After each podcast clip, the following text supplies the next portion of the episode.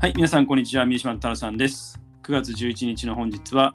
トゥルービルについてお話しさせていただきたいと思います。はい。はい。あのこれすごい面白いアプリだなと思って、自分自身も使ってみたいなと思ってるんですけども、私の理解だと自分自身のこの財務状況っていうのを管理できるアプリかなと思ってて、でこのトゥルービルのサイトのトップページではなんかあのサブスクリプションの管理をするっていうはいはい。説明があの、書かれててもうそれがやっぱり一番自分の中では刺さはい、ってて、はいでっていうのもやっぱり月額でこう支払うサブスクリプション系のサービスってかなりまあ増えてきててそうでですね。まあ、あまり管理できてないので、うん気づいたら使ってなくても課金されてるっていうのは、まあ、割とある話だと思うんですけど、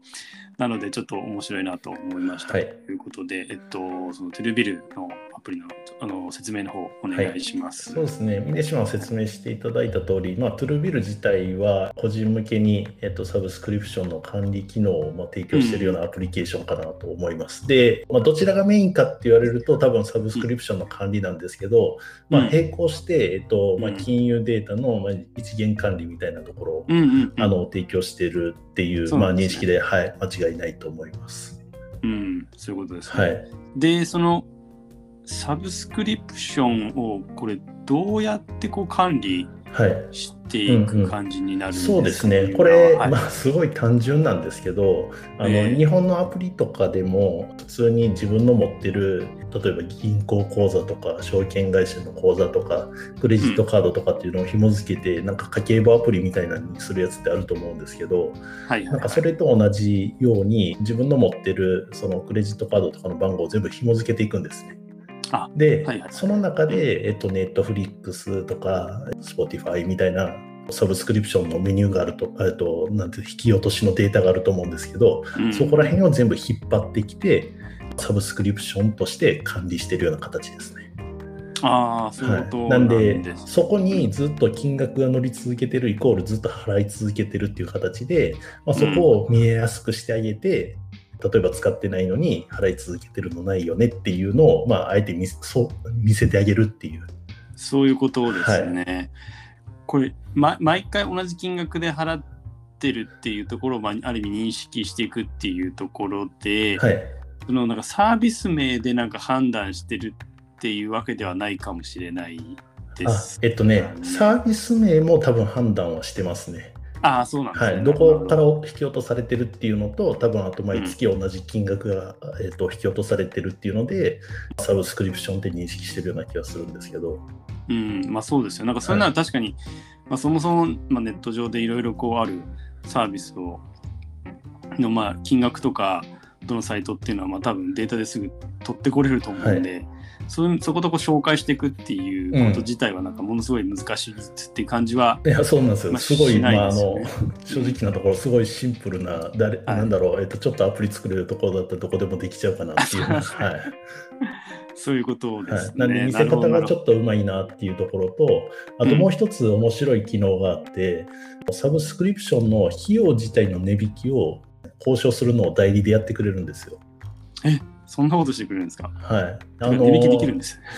ちなみに、えっと、ミネシマン、アメリカにいてた時に、はいなんだろう、インターネットの回線って自分で引いたことあります、ありますね。はい。あります？はい、その時になんか値引き交渉とかしたことないですか？いや、僕はね、したしてしたことないですね。できると思ってなかったと思います。ああそうなんですね僕、はいカナダにいてた時にケーブルテレビとインターネットってセットになってたんですけど、はいなんか値引きをしてもらえるっていうのを聞いてはい。値引きししてもらったことあるんですよ、あ、そうなんですね。はい、なんかよく、例えばなんかキャンペーンみたいな感じで値引きしたりとかうん。あと、なんだろう、その代理店によってそういったサービス持ってたりとかするんで、ちょっと今認識してるサブスクリプションとはちょっと違うかもししれないですけど、うんあの毎月払うっていう意味ではサブスクリプションだと思うんですけど、そういったところの昔からあるようなサービスは結構値引き交渉とかで結果的に値引きしてくれるんですけど、うんこのあのトゥルービルはそういったところを、えっと、フォーカスして値引きっていうのを代理で交渉してくれてその値引きしてくれた成果に応じて費用をはなんていうんですかね、まあ、払ってねっていうのをやってるんですよね。ああ、なるほど。面白いですね。そんなことやってる。え、それは、えっと、値引きは、さっき言ったその昔からあるようなサービス対象でああって、そうですね。なんで、あの、多分ネットフリックスとかそういうのは、そうじゃないんですねはい。うん、さすがに。はい。なんで、あの、いサブスクリプションって言っちゃうと、なんかネットフリックスとか、 Spotify とか想像しちゃうと思うんですけど、はい。どちらかというと、昔からあるようなインターネット回線とか、電話回線とか、はい、はい。ガス代とかみたいな、なんかちょっとそういった、ななんていうか、え昔からある月額使用料的なところ。っていうことですね。はい。なるほど、なるほど。まあ、それで、まあ、でもそれの、こう、まあ、ディスカウントできた分の一部をこうもらうっていうのは、なんか面白いビジネス。モデルだなって感じはしますよね。はい。ちょうど今、ビジネスモデルの話になったんで、はい。その今話したこと以外に多分まあメインのその収益源うん。っていうところで言うと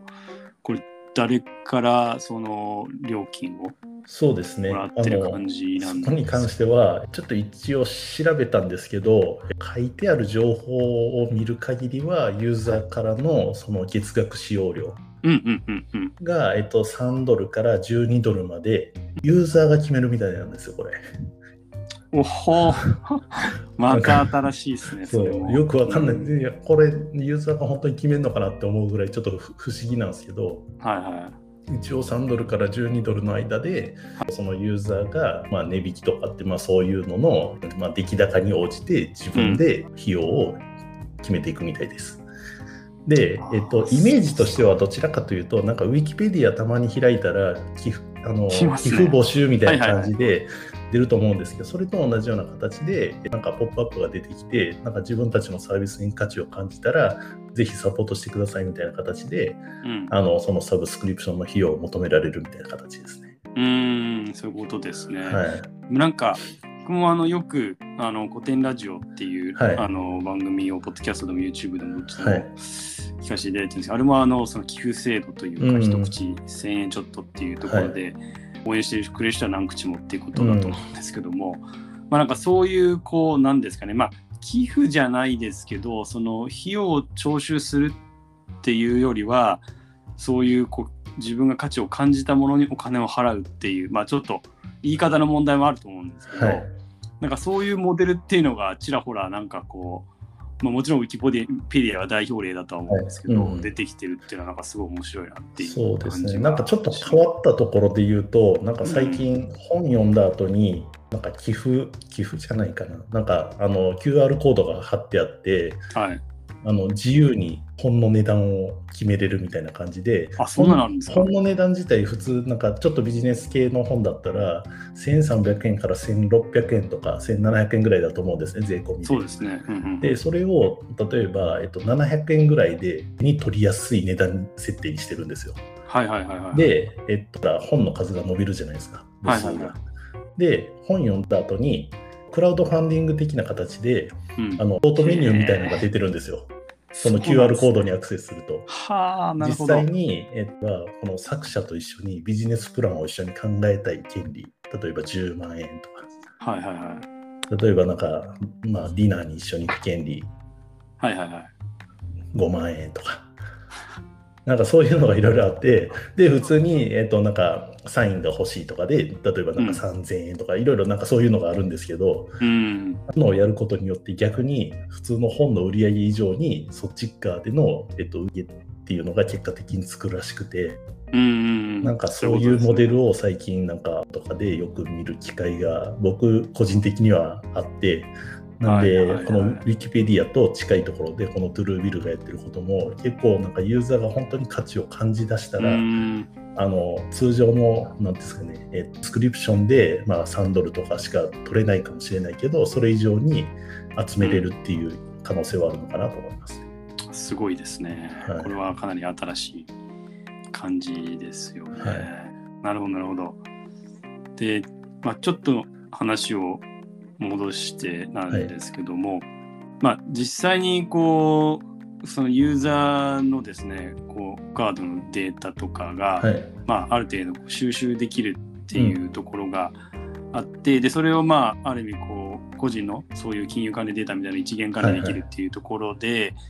それをベースになんかこうデータを使って違うこうサービス、例えばデータを、まあ、うん販売するっていうのはちょっとできるかどうかわかんないですけど、はいはい。うんなんかそういうサービスとかってあったりするんですか？そうですね、なんか実際、彼らがどこまでやってるかは、正直、なんかちょっと調べたんですけど、あんまり書いてなかったんですけど、えっと、サイドがなんか情報としては、うん。一応なんかアメリカとかって、えっと、ヒットスコアってあるじゃないですか。ありますね。はい。ああいったところの情報って、個人ではなかなかアクセスしなあのしづらい情報なんですけど、うんうん。このビルを通して、えっとのクレジットスコアを見ることができるらしいですね。あそうなんですね。はい、なんで、それは正直、なんだろう、今まで見る手段があったのかどうか、ちょっと僕、あのじ自分ではやったことないんで分かんないんですけど、はいはい。あのプランに、まあ、有料プランに入ると、うんえっと、ユーザーはそのクレジットスコアを、えっと、っていうので、なんかそれだけでもちょっとなんか入る意味があるのかなっていうのは、ちょっと個人的に思ったところありますね。そういうことですね。はいなるほど。面白いですね。確かに。いや、でもなんかその、まあ、シンプルな、まあ、おそらくアプリはい。の裏側のこう技術みたいなところではありつつも、うんその上でこう、まあ、いろんなこう工夫みたいのが。あるのかなっていうところで、またそれはそれですごい面白い、うんあの会社というかサービスだなっていうふうに感じました。うん。はい。ありがとうございます。えっと、本日9月11日はトゥルービルについてお話しさせていただきました。明日9月12日はオーナーについてお話しさせていただきたいと思います。聞いていただきますと幸いです。それではまた明日。